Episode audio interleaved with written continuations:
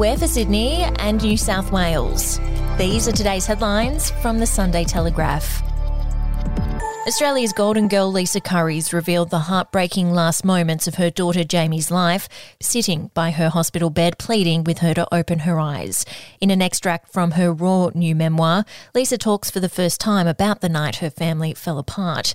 Jamie Kennedy passed away in September 2020 at 33 after losing a long running battle against mental illness, self harm, eating disorders, and an alcohol related illness. Lisa says in the book that at one stage she even asked a police officer friend what minor crime she could commit so she and Jamie could be locked up for six months to get on top of her demons. And to read exclusive interviews and extracts from the book, you can with a subscription at dailytelegraph.com.au or download the app. Manly forward Karl Lawton has spoken about his send off nightmare, claiming he was praying there was nothing wrong with his victim, South Sydney captain Cameron Murray. Lawton told his story exclusively to the Sunday Telegraph just hours after being controversially dismissed for a lifting tackle on Murray, which will result in a whopping four to five week suspension. The Sea Eagles forward said he was heartbroken and shattered, breaking down in tears in his science dressing room. Despite jumping to an unexpected 10 2 lead with 12 men, Manly was worn down by Southside, which claimed a 40 to 22 win in Gosford. We'll be back after this. News doesn't have to be boring. The Brits have given Prince Harry a new nickname after yet another tell all interview. Oh, God, is it the Ginger Whinger?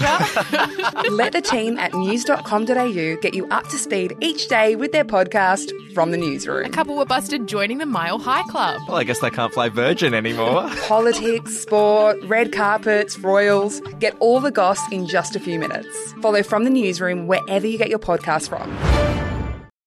State government ministers are in revolt after being advised to avoid the word mate as part of Respect at Work training sessions this week. Perrottet government ministers have also been told not to drink alcohol in the office, not to yell at staff, and to invite everyone in the office if heading out for after work drinks or lunch to ensure inclusivity. The advice was given during training sessions organised by the New South Wales Department of Premier and Cabinet as part of a review into bullying and harassment by former Sex Discrimination Commissioner Pru Goward. And a Labor government would help Australians enter the property market by taking out a 40% stake in their home. The Help to Buy schemes modelled on state shared equity programs, where governments effectively lend low income owners a percentage of the purchase price of a home in return for a share in the profits when the property is sold. The announcement will be the centrepiece of Labor leader Anthony Albanese's campaign launch in Perth today. It'll be capped at 10,000 loans a year open to all individuals earning up to $90,000 and couples earning $120,000, not just first home buyers.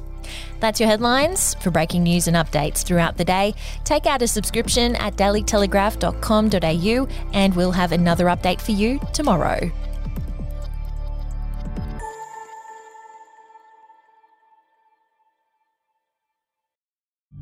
The podcast Faith on Trial looks into Hillsong, both in Australia and the US, and takes both the listener and hosts on unexpected twists and turns in the story of Brian Houston and the Singing Preachers. There are two incidents involving Pastor Brian. The Australian journalists uncovered a litany of alleged criminal behavior in the megachurch. Financial gifts were being given to the leaders of the church. Listen to Faith on Trial Hillsong ad free on Crimex On Apple Podcasts today or wherever you get your podcasts.